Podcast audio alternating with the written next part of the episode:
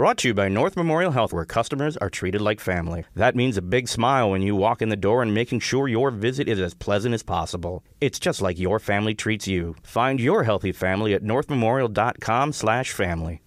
Welcome to another edition of the Access Vikings podcast. My name is Andrew Krammer, joined once again by Ben Goessling and Michael Rand of the Star Tribune. Hi, guys. Andrew, how you doing? It's been a little while. Customary wave. It has been. It has been way too long. We're still doing this. anything. I just waved. Ben, Ben is here.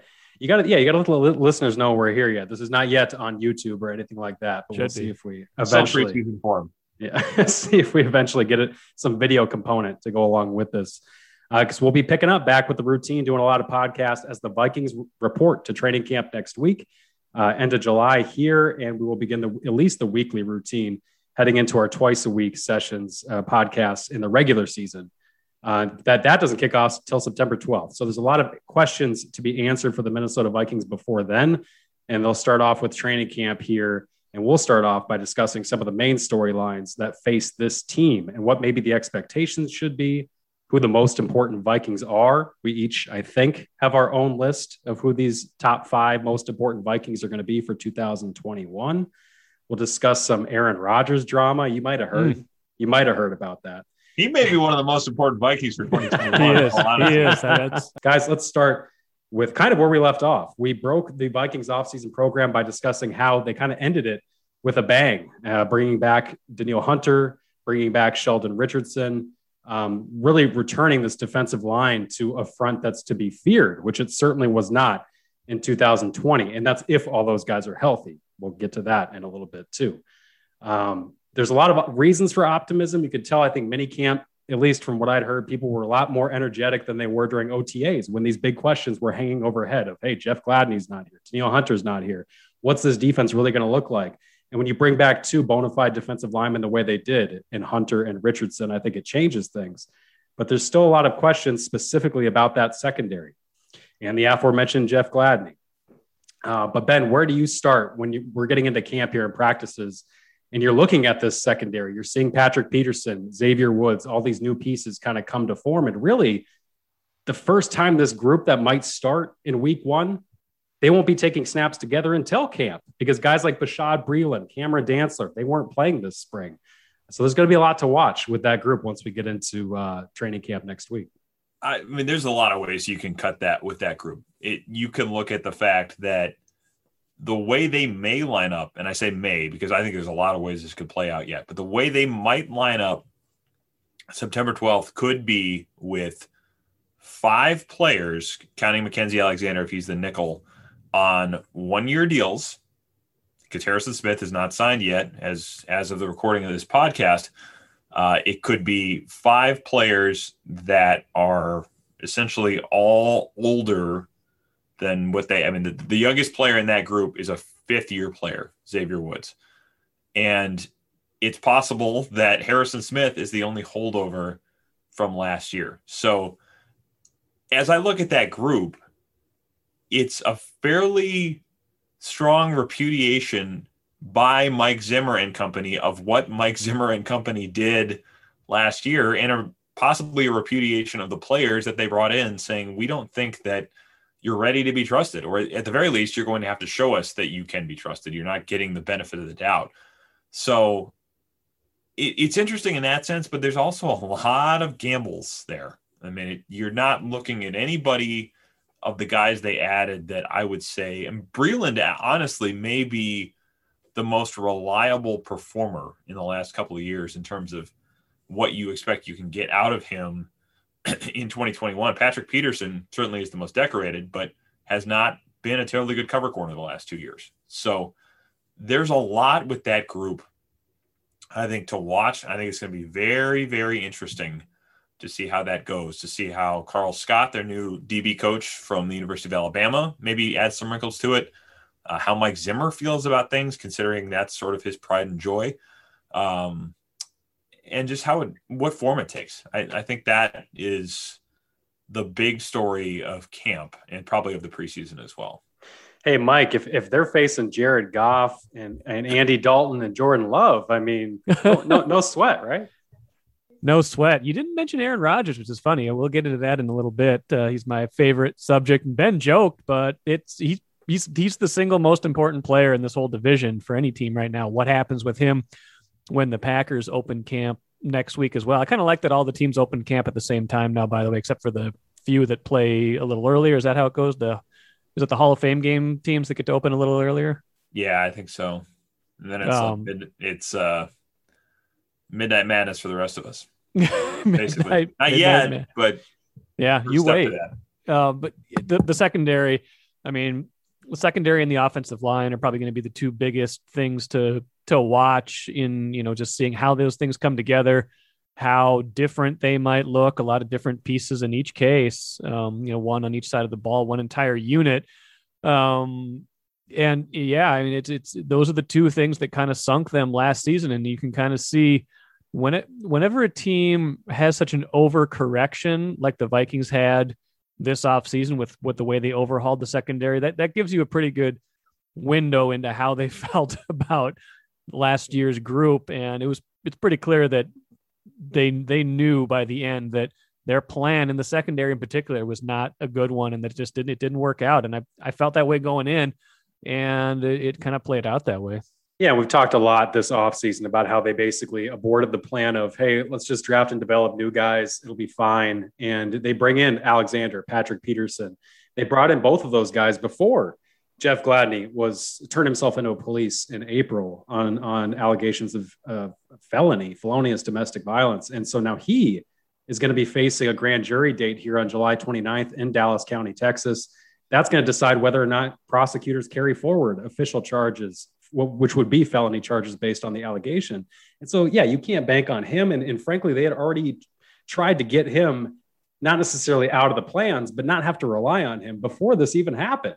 In terms of bringing back Alexander, who's a bona fide starter for them in the slot where Gladney played so much of last season. And so there's a big question hanging over there that increases Alexander's importance to this team in 2021. But really, it's got to start with Patrick Peterson. Ben, you had mentioned this guy was not the same corner in the last two years in Arizona. It was downright bad at, at points for him at the end of his Cardinals tenure. He was a three time All Pro, but not since 2015. And so the big bet that the Vikings, that Mike Zimmer is making, and that Patrick Peterson's making on both of them combined is that they can help each other rebound in 2021. That's got to be one of the biggest and most important relationships. So we saw it during OTAs in this spring. We saw Mike Zimmer working with Patrick Peterson one on one, spending some real time with a guy that, in an 11th year veteran, Mike Zimmer's like that with everybody, but it, it's really interesting to see him do that with a guy who's already so proven in this league. Of Mike Zimmer saying, "No, look, this is how we're going to do things here. It might be a little different, and this is how we're going to try and extend your career, a la Terrence Newman or some of the other veterans that Mike Zimmer has worked with." Coach Sanders. Coach Sanders, thank you. Yes, don't call him Deion. Don't call him Deion. you wouldn't call Nick Saban Nick. Back to Peterson. That's where it's got to start, right, Ben? Because if if they want to truly remake this cornerback group the way that they think they, the way that it was in 2017, the way that it was when you had a shutdown corner in Xavier Rhodes, it's got to start with the guy you just paid eight million to come in for one year to not only lead your young guys, but be that top number one presence that they haven't had for a few years. Yeah, I mean that's that's the gamble. That's the bet. I think uh, they would probably say it's not a gamble. They would probably say it's an educated guess that it'll work. Uh, and I I think there's reason to try it. I mean, certainly you they were in a tough spot because that is not a cheap position to solve. It's not a position you're probably going to solve with rookies, as they showed last year. I mean, sure, you could go draft another one and hope you're right, but it's a tough job, and that's a tough spot to play uh, as a rookie, whether or not you have a full off season. And you had to try to do something. So I think they saw it as given what Patrick Peterson is when he is at the top of his game, let's bet that there's a year of that left in here. And if we have the right structure in place, we can get that out of him. I mean, I, I think given the cap constraints, given the things that they needed, it's a it's a reasonable attempt at a solution. I do think it's not the the it's not automatic. I mean, they're they're kind of talking about it as okay, Pat, we're getting Patrick Peterson. Well, are you? I mean, that that that I think is going to be one of the big questions of 2021. Are you getting Patrick Peterson, or are you getting the Patrick Peterson we've seen the last two years? How much of that is him playing in this system versus some of the other ones? I mean, that that could very well be, if not the biggest question in 2021. It, it's part of, I think, what is the biggest question with this team is the secondary, and and he's a pretty central piece of that. So, yeah, what you get out of him and what he brings to the table is a very very big part of how this thing goes in my mind yeah we talked so much too about the quarterbacks they're going to be facing this year and how important the secondary is going to be just depending on the matchups but really it's also the wide receivers you get ja'marr chase right out of the gate you get yep. um, deandre hopkins too when they go to arizona in the division it's still Davante adams allen robinson and metcalf in your home opener yeah, DK Metcalf as well. That's right in September. So there's really no shortage of talented wide receivers that are going to be lining up across from this Vikings secondary that's trying to turn things around from what was such a dismal 2020. Um, also, right now, hanging over the Vikings' heads was a calf injury to nose tackle Michael Pierce, the prized 2020 free agent edition. It's been now how many months? 17, 17 months or 16 months since he signed still hasn't put on pads for this team. The first padded practice for the Vikings is scheduled to be August 2nd. We still don't know if that's when Mike Pierce is going to put on pads and actually practice with the team for the first time in a full session with them because Ben, what happened? Well, uh, he injured his calf, and I, I, did not use the word tweak because that is uh, that's a Mike Zimmer term, and uh, everybody everybody asked me on Twitter like, "Oh, are you talking to Zimmer?" Like, no, no, that that that was not my not my source on this one. Um, yeah, injured his calf working out this off season, and the expectation, as I understand it, is that he could miss up to the first two weeks of training camp. Now he he did it after mini camp. It wasn't in the Vikings building that he did it, but it's enough that it could keep him out for a little bit. So maybe that's not a big deal.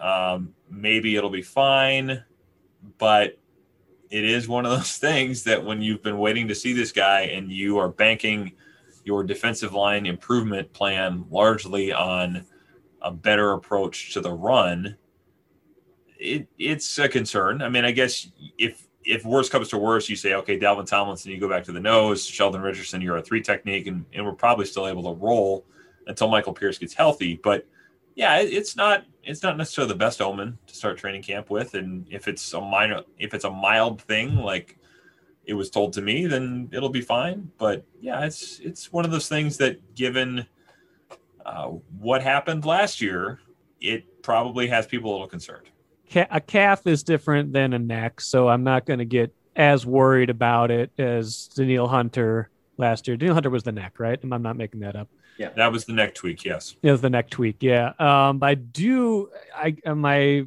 my attention gets grabbed when there's reportedly minor injuries. You know, he's a big guy. A calf injury is the kind of thing that you don't want it to linger you that's a kind of an ex, you know kind of an explosive off the ball kind of injury you don't want to be playing at 80% on a calf you don't want to you want it to be 100% healed and you know and maybe that really is all it takes is a couple weeks um, I will say I have October 31st, um, Halloween scheduled as Michael Pierce's debut. That's after the bye week. That's six games into the season. Um, I don't want to be overly. What's that? Does he start on pop? Well, that'd be six games, and then you get the bye. So uh, that's my uh, that's my projection is uh, the Halloween night uh, home game against Dallas, seven twenty p.m. So Mike, so we go back home the next week against the Ravens. There you go. Mike Mike Rand's crystal ball says that this injury is going to cause him to miss three months, basically. Yeah, not uh, not two weeks of camp. Three months from now, you'll see my wow. um, I'm ready. To, I'm fully ready to be wrong about that. By the yeah, way, yeah, please, subject to change.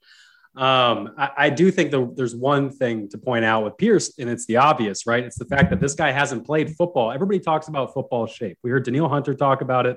The guy was built like Adonis and basically said, look, it's going to take some time. I'm going to take it easy, getting back into training camp, getting back into the full swing of things, because it's different to be in a gym and be a workout warrior and all this stuff and do the squats, deadlifts, And it's wholly different to get out on the field and do 60, 70, you know, reps over and over and over to get into game shape and how they need to do this thing. Even those kind of players get dog tired in training camp. And Michael Pierce is a guy who has had weight issues in the past. And this is a guy who has said that he spent this time away to get himself into the best shape, get a nutritionist. Uh, Andre Patterson, the Vikings defensive line guy, said he, he stayed in close contact with him. His top advice was get a nutritionist, stay in shape.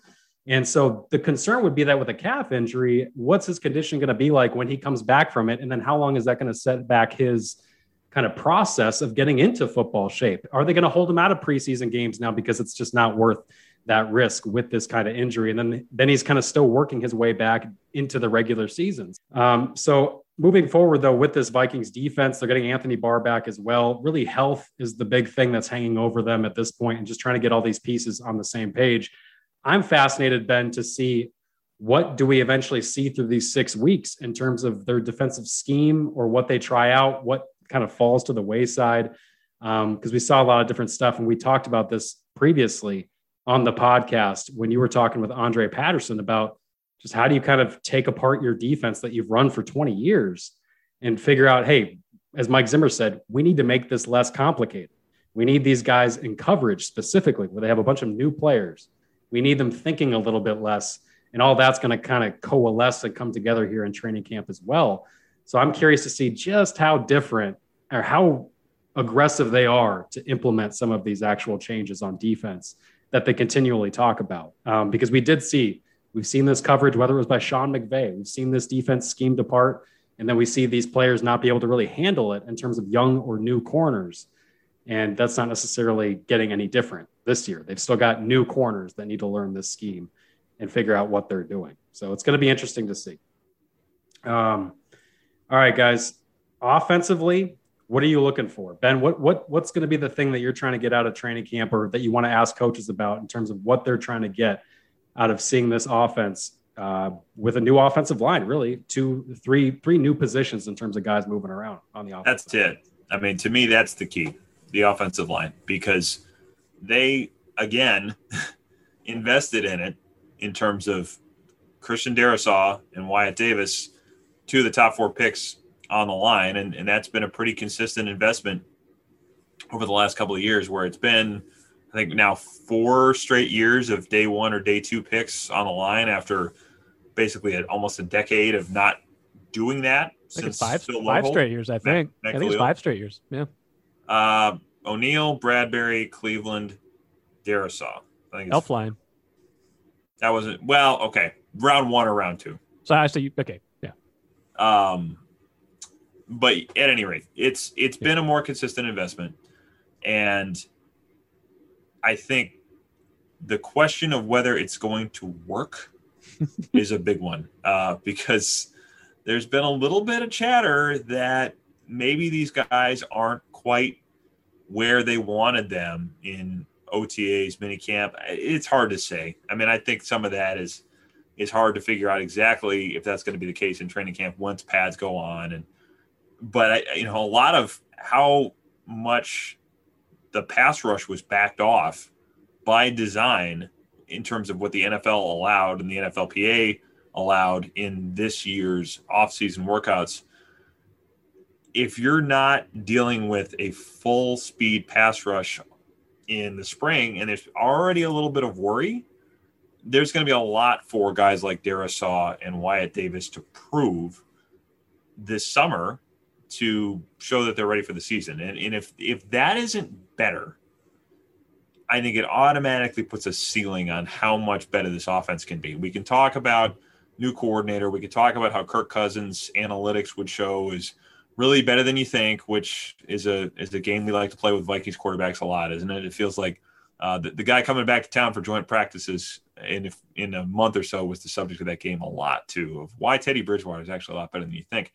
Um, and I'm not I'm not in the Cousins hater camp at all. I I think he's he's been a, a very good quarterback, but you might need him to be a great quarterback. And I think your only chance of that happening is if your line is a lot better. And if that doesn't happen, I think it puts a ceiling on how good you can be, especially when you are banking on Dalvin Cook to be the the workhorse for a second straight year, and that is a tough thing to ask somebody to hold up to. Mike, what's your offensive line confidence meter at right now? It's not good. The only thing I can say about it is uh, Ben makes a good point. They have invested in it. If they're not loving where the rookies are right now, I mean, the game week one counts the same more or less as week 17. So even if they're thinking that these guys will get better as the year goes along, week 18 you now, Mike. So, yeah, week 18, my bad. I'm, it's going to take me forever to get used to 17 games. I don't like it. You won't need to get used to it that long. Week 19 is just wrong. Yeah, that's true. Well, it'll probably be 20 weeks at that point. I bet there'll be two bye weeks at that point, probably. too. Yep. So stretch it out longer, longer, longer, more TV weeks, more revenue. Let's President's Day weekend Super Bowl, I think, is the holy grail. What's that? I think the President's Day weekend Super Bowl is the is what they're ultimately after. Leading right into the combine right after that. Mm-hmm. Never take it. When are you guys going to take vacation at that point? Anyway, um, I here's the thing. I, the the only good thing is Ben refresh my memory. I was looking I was looking it up, but you're you're uh you're just as good as uh over the cap. What's the what's the Vikings cap situation right now? in terms of this year or in terms yeah, how, of much, how much space do they have right now? Because I feel like it's more than I think it is. Like it's like fourteen million dollars. Um, now, some of that the the caveat here is it's fourteen million dollars when they're in the top fifty one, mm-hmm. and you have you have to have a little bit more space heading into the season. Yeah. I don't know the number exactly off the top of my head, but when you're when you're counting guys that go on injured reserve against the cap, you do need a little bit more space than you do in the offseason, but it's not like some of the years where they are that tight against it there. I, I they'll be fine there, but uh, it, it, it, won't be 14 million in the regular season, but it'll be enough that they'll they'll be okay. But my um, point is basically they have the money, I would think, not to add like a $10 million player, but when there's right. cut downs, and if they're saying we don't want to be caught holding the bag like we were in 2020 with our secondary. We have a chance to fix fix a problem now versus try to fix it in 2022 and, and kind of shore things up with you know maybe some mid-tier surprise cut you know five million dollar player i think that would be something they could afford probably right and that might that might make a difference in my confidence meter if you had one other kind of plug and play you know mid-career veteran that you were like okay this guy's not great but he's good um, and that that might give the rookies a little bit more of a. It might make me feel a little bit better about, you know, whether it's a guard, tackle, whatever it is, might make me feel a little bit better about that. Yeah, Mike, are you, so you're just talking about just adding a free agent on the O line. I mean, who who would that be? There's there's I'm just talking about like cut down. You know, something's going to happen oh, on cut down sure. day. You know, teams are going to there's going to be surprise cuts. There's going to be things that happen. Like whoever that might be. You know, we don't know who that is yet. But every, you know, every year there's somebody that seems like they emerge. And you're like, oh, that guy's available now. Oh, maybe that's a maybe that's an option. And they have had some luck doing that in the past. I mean, uh, Marcus Webb, not so much, but Jeremiah Sirles was a cut down day trade. Uh, Mike Harris was a cut down day pickup. I, I can't remember if both those guys were trades. They both came from the Chargers, but both of those guys came in right in that roster cut down window. And were they 10 year starters? No, but they both had moments where they were contributors and they they were able to stay around in Minnesota for a couple of years apiece. So I mean that's probably the the type of move you're looking at there, but they've had some success finding that type of guy. So if, if you find something like that, yeah, I think it's certainly something they'd be in the market for. I, I think certainly as a guard, I think they could use it. Well, Ben, what do they do with that cap space if it's because if it's a, a kind of a cast off from roster cuts, it's probably not going to cost you too much. But if you've got money to spend, I know a lot of fans ask about. We've got some questions that we can get to on the Twitter um, feed, but there's questions about obviously a lot of wide receiver three talk, more defensive line depth, offensive line depth. They got 14 million. Is the focus on carrying over as much as they can into next year? Because there's certainly never a, a shortage of cap problems. Or does it come down to, hey, they've got maybe Larry Fitzgerald, maybe Golden Tate, or one of these free agent wide receivers that could come in and help them on the third down? Yeah, I mean, they certainly could use something there. I, I think the the the chatter a little bit has been that Ihmir Smith-Marsette, the the kid from Iowa, has looked awfully good. We saw some of that, I think, in in OTAs and minicamp. Now, is he going to be the guy? I it's a little hard to say that at this point, but yeah, if there if there's a guy out there that you can add cheaply, um, I think it's it's something to look at. It, it's it the Fitzgerald thing is interesting to me, and I I'm just kind of reading tea leaves a little bit here. But I, I had a conversation with with Adam Thielen actually today, and he talked a little bit about how he had just seen Larry Fitzgerald yesterday, and he talked about his career, and maybe this was just his choice of words. Maybe I'm reading way too much into this, but he talked about his career in the past tense. So talked about what he did and what he was, and um, so take that for what it's worth but I it it was one of those things as he was talking about it. It was kind of like, okay, um, that's that's a little bit interesting. Um, you know, maybe maybe it's just a choice of words, but at any rate, I, I think people are interested in that. A because they feel like it could help, but B he's a he's a local kid and um, shouldn't say kid. He's like the same age as me, but uh, and I'm certainly not a kid anymore. But uh, yeah, I, I think a guy like that, if you can find a reliable yeah. Jarius Wright type, it's not Jarius Wright probably, but just that guy that third and eight, we need a first down. We need somebody that can get open, find a hole in zone coverage. I, I think that's useful. I, I still think there's room to do all that stuff though. The the the big question that you bring up there with the cap is the rollover stuff because they pushed a lot of expenses into next year, whether it was – Adam Thielen's restructure, Anthony Barr with dead uh, with void years, um, Dalvin Tomlinson. It's uh, the void years a little more down the road, but Kyle Rudolph has money next year. There's they they push uh, enough money into 2022 that they're not going to be up against the cap completely, but they're going to have some moves they have to make before next year to get that figured out, and and they will. I mean, Danielle Hunter probably either has a new deal or is gone. Um, Adam Thielen, I think that's probably going to be in line for being reworked. And the big one certainly is Kirk Cousins. Uh, yeah. That $45 million cap figure, we have talked about it a lot that that thing is a blinking red light.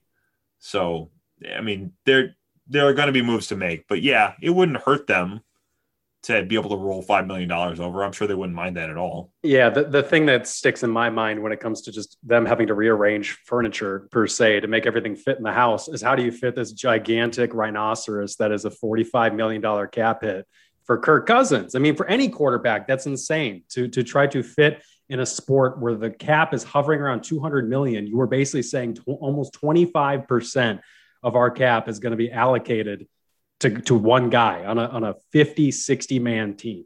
And yes, we uh, know the new TV deals are coming. Don't add us. We hmm.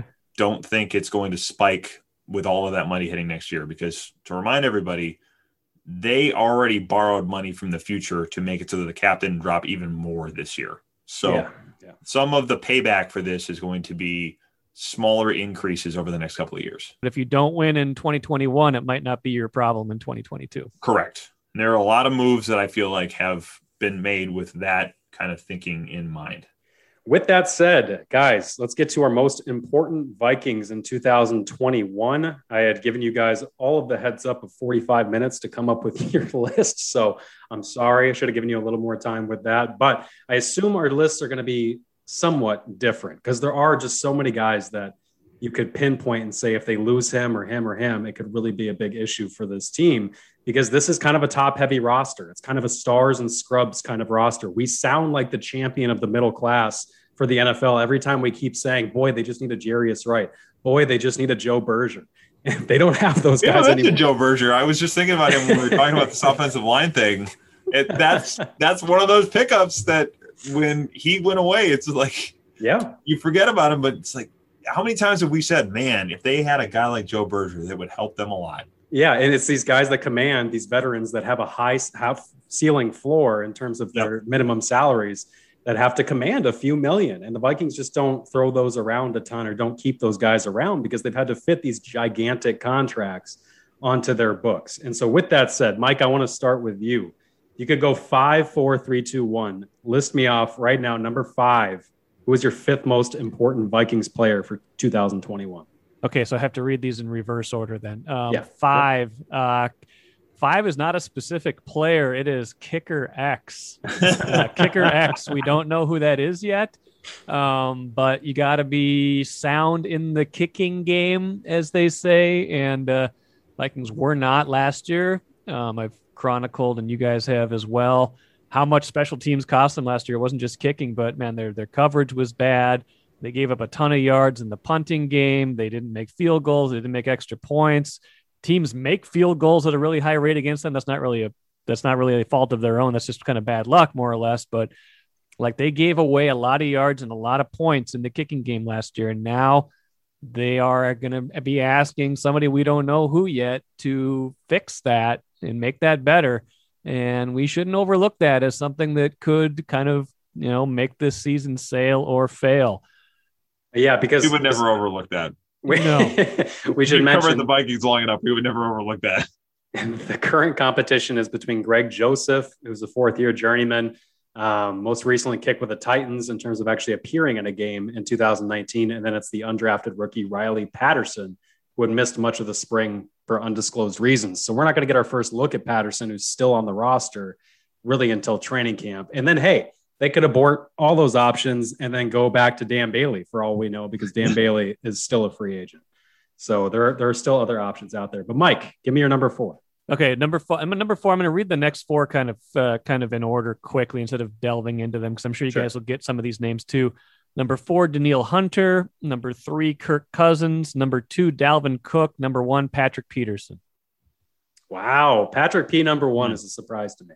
I yeah, I just the the reason we can talk about those other guys too. The reason I put him up there is I looked for two things on this list. One was kind of, you know, what's the drop off from starter to backup, um, and we saw the drop off from Danielle Hunter to you know backups last year when he was hurt. That's a big drop off. I mean, he's a the premier defensive end. Is he's if he's hurt, their pass rush takes a huge hit. Um, Kirk Cousins, same thing. Feel like however you feel about Kirk Cousins, the backup right now is Kellen Mond. He's an unproven third round pick. That's that's not it's a pretty big drop off until proven otherwise. Dalvin Cook proved last year, showed me how much there is a drop off between him, him and Alexander Mattison. Even even though Mattison is good, you saw the drop off there. Peterson was more of a question of ceiling versus floor, and that was another thing I looked at. Like if he is, you know, kind of back to if they kind of unlock whatever it was that you know he had going you know two three years ago in his career where he was you know one of the premier corners and he's being paid kind of like that um you know certainly not you know huge huge money and certainly not in term but you know the difference between a really good Patrick Peterson and a eh, kind of below average or mediocre Patrick Peterson is pretty big deal in this secondary if he's all of a sudden a shutdown guy again, that changes the dynamic of this secondary completely. Also, sneaky upset. Mike did not have an offensive lineman on his list. Offensive line is the position uh, group that I would put on there, but there's not one guy that I would put on that list. I am I am somewhat surprised you didn't. Gotcha. I am surprised you didn't go at number five, Brian O'Neill, number four, Garrett Bradbury, number three, and just name them all. That's a good right one. I, I could have done that. That would have been good. That would have been good.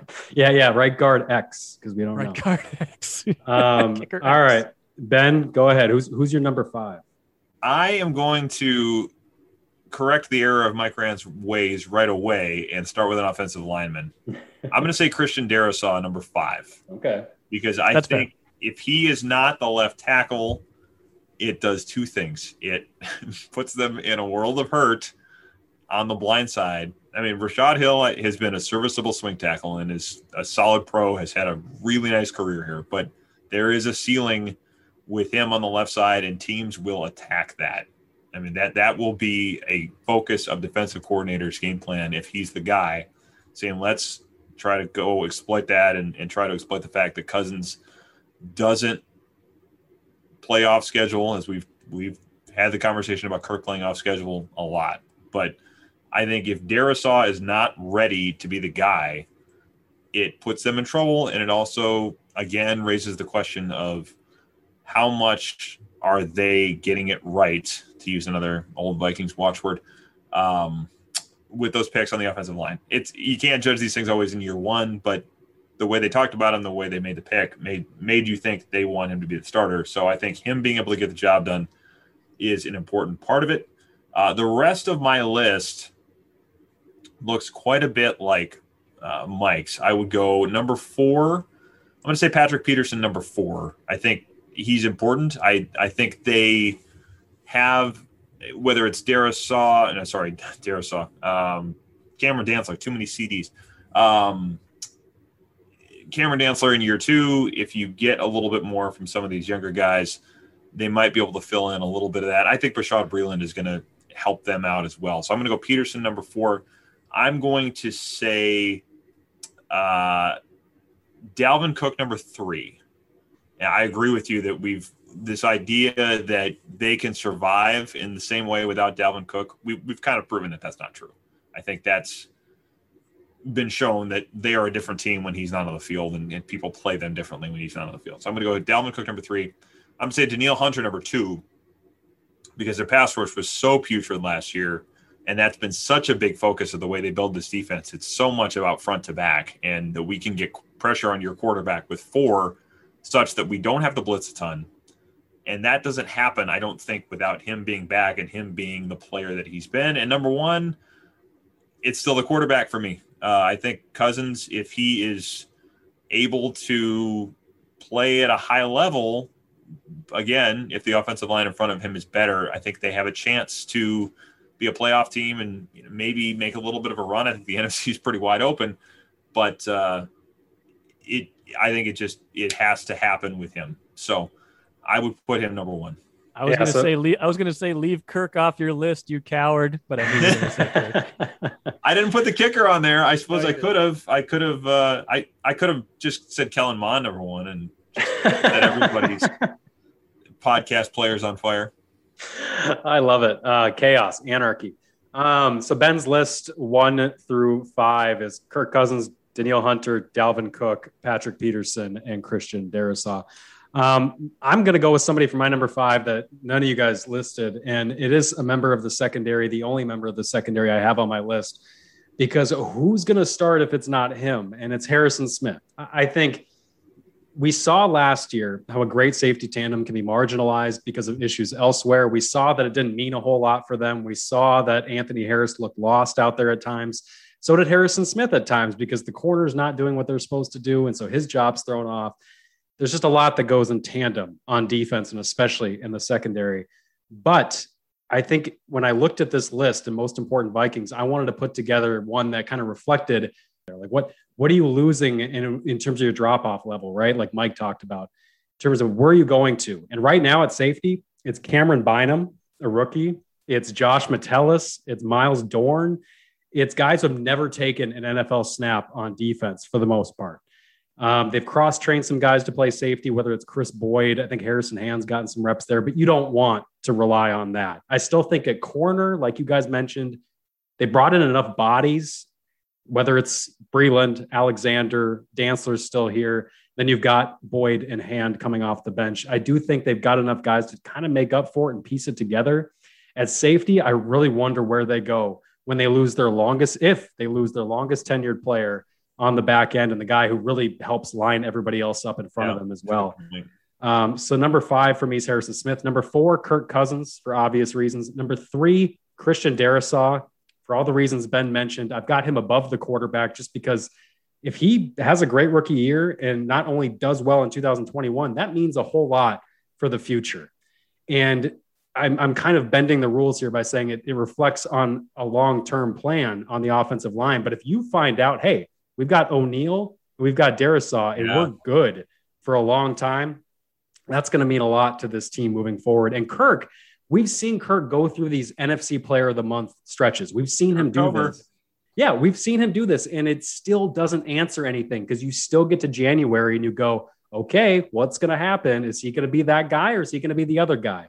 And so to me, Kirk's play, while important and while the drop off to Kellen Mond would be a lot, um, I just I don't know how much it's going to tell us about the direction of this team moving forward or even into the playoffs. Number two, Dalvin Cook, obvious reasons. Dalvin Cook is one of the few running backs, the exemption to the rule, excuse me. Exception. Uh, exception, whatever. God dang. The exception to the rule, pre preseason form. the exception to the rule that running backs don't change games. I think this guy is, as we've seen. I mean, when when he's in there, Kirk Cousins is a different player. The offensive linemen are different players. Everybody is better because of Dalvin Cook. And then number one, sign Adrian to back him up. By the way, Adrian. Wow, mm. Adrian's been on Twitter a lot trying to campaign for a job. See, back I, around. I could see him going to like the Rams, who just lost Yeah. Cam Akers. You know, I could see him going to a team that I just I think they like Alexander Mattison enough. I think they like Yeah. the depth at running back that the Vikings have. I just I don't see a reunion there making. A No, whole I of don't sense. either. Could I- we? But then we could rewrite the stories about how he's finally going to catch more balls. that was a I don't favorite. see it either. I think he'll he'll sign his like one day contract to retire a Viking whenever that happens. But Right. no, I don't see it happening before that. I just thought I'd Right. throw it out there. It'd be interesting, that's for sure. And number one to me is Danielle Hunter, um, because what we saw, la- the, the whole case to be stated is the 2020 Vikings film, because we see what that pass rush looks like without him. We see what the run defense looks like without him. Uh, it's just horrendous. And this guy's a defensive player of the year candidate when he's healthy, and he just he changes games just like Dalvin Cook does. So, um, yeah, that's my one through five: Hunter, Cook, Darrisaw, Cousins, and Harrison Smith. So we had a lot of overlap, I should say on our lists. So not too many surprises there, but I am surprised still that Mike did not have an offensive lineman on his. No, nobody mentioned a linebacker or a wide receiver. I thought that was interesting. I thought maybe Justin Jefferson would crack one of your lists, but not about him. maybe that speaks to kind of the depth and the role. I guess not depth, maybe, but you know that they have Thielen still, and just how ultimately they're not a pass first team. They still want to be a run first team, and they have other weapons there. Yeah, I think my next two out would have been Kendricks and Jefferson. Yeah, just just about because of the kind of yeah the the way that they can just kind of open up games and or shut them down in Kendricks' case with the way that they play. Um, all right, guys, let's quickly talk about um, Aaron Rodgers before we get to some Twitter questions here. And I don't know if we had any Twitter questions that overlapped with this. I got to look through the mailbag here, but I don't. There's one about the hierarchy of the NFC. Let's all right. Let, yeah, good. Yeah, that, let's do that then. Let's start with Twitter questions, and we'll just kind of open it up into a Rodgers conversation too. But Nick asks, "Who do you?" Nick says, "Who do you all see at the top of the NFC?" Outside of the Buccaneers, I don't see a clear hierarchy given the Aaron Rodgers, Jimmy Garoppolo, no Drew Brees anymore in New Orleans, just all the quarterback changes that are potentially going on in the conference. Um, Mike, what do you think? Who, who do you see at the top of the NFC right now? Yeah, it's interesting. It does feel kind of wide open. I mean, you don't want to, you know, you never bet against Tom Brady at your own peril. I mean, he keeps getting a year older every every year. You're like, oh, he's going to be too old one of these years. Oh, he's losing it. He's lost it, and then he wins another Super Bowl. And they keep, you know, building around him. They've got a really good defense. They've got plenty of pieces in place. Pieces are in place um, out there in Tampa Bay. So, you know, until proven otherwise, I'm I'm not as much of a Matthew Stafford fan as Andrew is, but you know the I, I will say that that's looking pretty formidable there. If he's the quarterback they think he is in that system, that makes the Rams awfully interesting as well. Um, you know, and it, but the again, like you said, the the big question is Green Bay. Like I think if Aaron Rodgers comes back somehow and just wants to light the world on fire and is just kind of on this you know, kind of plays like he did last year where he was angry and, they're still a really good team. I mean, they, I think that would, I think Green Bay would kind of be the favorite at that point, just based on how well Rodgers played last year. There's such a, like, there's such a 13 and three to seven and nine kind of gap between Aaron Rodgers and Jordan Love. There just is. I, I, I'm saying Jordan, I'm not saying Jordan Love is bad. I'm just saying that's how good Aaron Rodgers is until if he's not the guy, that's how big the drop off could be. Yeah, it, it's interesting. I, I think the team I would throw in there, in addition to the well, two. I, Seattle, I think, is still going to be a factor if Russell Wilson has come back and things are copacetic now between him and the Seahawks, at least for a year. I mean, I, I think he's not been very good in the playoffs the last few years, but I think there's still a factor with him and Metcalf. Um, the other team that's sort of interesting to me is Washington. They were, I, I think that they came on at the end of last season. You know, they won the division at seven and nine, and we all kind of joked about that. But you know, gave the the Bucs a run in that playoff game, and I think if they figure some things out, offensively especially, they could be. Uh, they're probably not gonna make a run, but is sneaky good. I think is is probably in play. Uh, I think they could certainly win that division the the way it's set up. So, um, yeah, it, it is really interesting though because a lot of these teams that you've kind of penciled in every year based on the quarterbacks, certainly New Orleans no longer has that, and if the Packers don't, for the first time in 30 years. Um, that changes an awful lot. So, I mean, is San Francisco going to be back? They, I think they'll be better, but is it Jimmy Garoppolo? Is it Trey Lance? Um, Arizona, I think, is a little hard to take completely seriously. Um, I would still, yeah, I'd put Tampa Bay at the top of it, and then uh, after that, uh, who who's who's bringing a quarterback to the party? I think is yeah. the, the, question. What's What's interesting is that every division feels wide open, and for yeah. different for different reasons, right? Because in in the NFC North, it comes down to the quarterback situations, and everybody's going to say, if Rodgers leaves, who is the best quarterback in the NFC North? Is it Kirk Cousins? And and that's going that's going to draw different reactions across the board. But if the Vikings find themselves with the best quarterback situation and Justin Fields isn't this Justin Herbert style phenom right out of the gate, then you've got a situation where the Vikings can make a run, set themselves comfortably up for the playoffs thanks to an NFC North potential victory. And then the other divisions, the West is wide open to me because of how difficult it is between the Rams, the Seahawks, obviously the 49ers, and the Cardinals. And then you look at the South with with Matt Ryan being a year older and the Falcons not changing much, uh, even if Kyle Pitts is otherworldly. Um, they've always had a good passing game. That's not going to change much in terms of what the Falcons did with shipping out Julio Jones. The Brees situation, moving to Jameis Winston, potentially doesn't do a whole lot for you. And then the Bucs sit atop that division, and then the East with the Cowboys and, and Washington being those two teams that must, eh, in my mind, are the front runners to contend there it really feels wide open. And, yeah. and I think the team that we might be overlooking, and I've always been a Kyle Shanahan stan, as they say. I think San Francisco and Trey Lance is the truth. It's just a matter of like how quickly does that come together, and do they stay healthy, and does that defense with Bosa and with the other guys they have in that front seven, does it look the same as it did when they were in the Super Bowl not that long ago? Um, quarterback friendly scheme. It might be something you can reduce that learning curve. Yeah, and I think the Rams too with Matthew Stafford, even without Cam Akers, which is just a huge blow to that offense. But I think Stafford is going to be finally in a place where the coaching staff is working with him and not against him in terms of like because with Detroit, it was just drop back 50 times and win us a game. And that that we saw that in 2018 with Kirk Cousins in Minnesota. And it, it doesn't work out very well unless you've got this just ridiculous RPO scheme with a great O line like Philadelphia did in 2017. So I, I, just think it's wide open, and that's what's very interesting. And with Rodgers, how different is the Vikings' outlook if he doesn't show up? Ben, if he says I retire, I'm whatever. It's it, it's beyond if I'm going to report to training camp. I'm not showing up to anything for you guys. How different is the Vikings' outlook?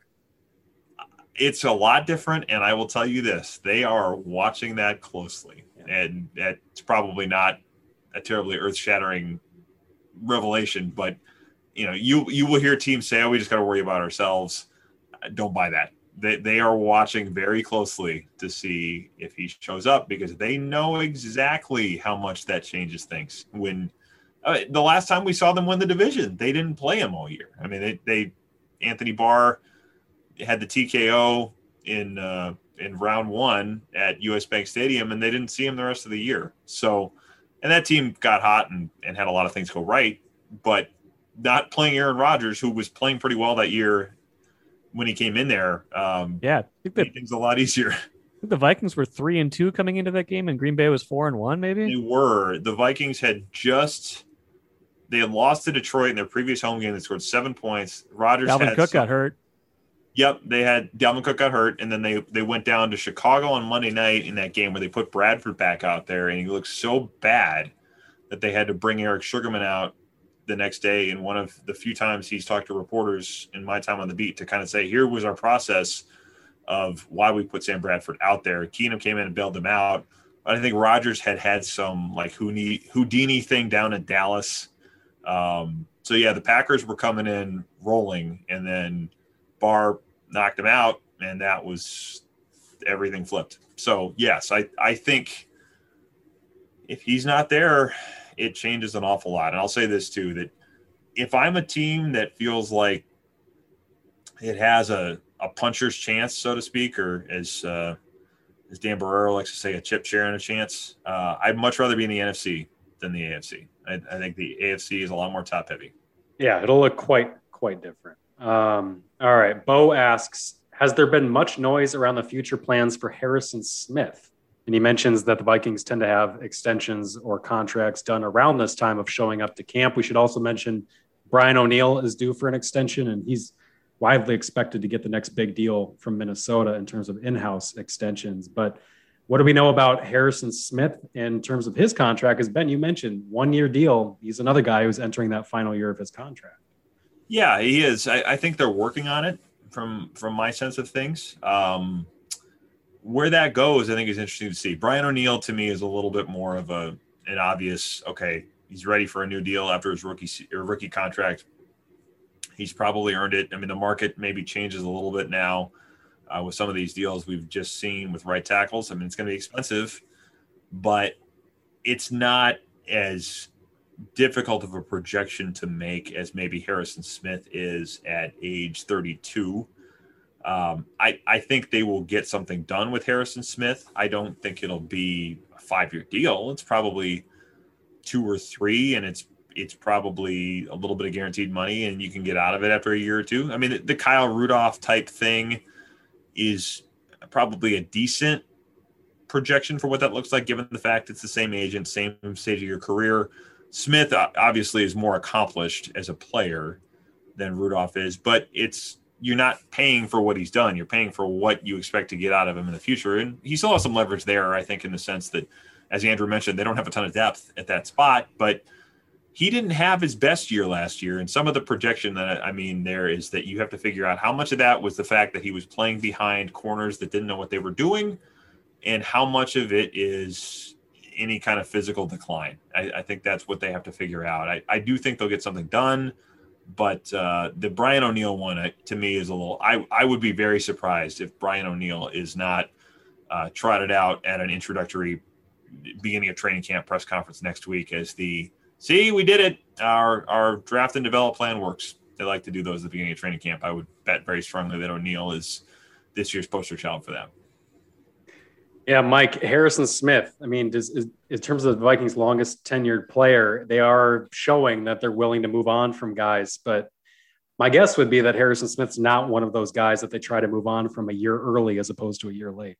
They don't seem to have a succession plan, like yeah. you said. So that would tell you that if you know if they've what they've learned from you know the past year or two with their secondary is that you don't want to get over reliant on young players. It would seem like an extension is is the right move. Otherwise you're going to go into next season you know if you decide to move on from him you're either going to be trusting a rookie that you draft relatively high or you're going to be you know trying to fill a, a gap with a you know with a, a safety from outside the organization. That just doesn't seem like either one of those routes. It feels like he's got two to three you know even if we're on if we're even if we're talking about a decline, you know, just because of age, you're still going to have two or three good years of Harrison Smith if you if if he wants it and you want it.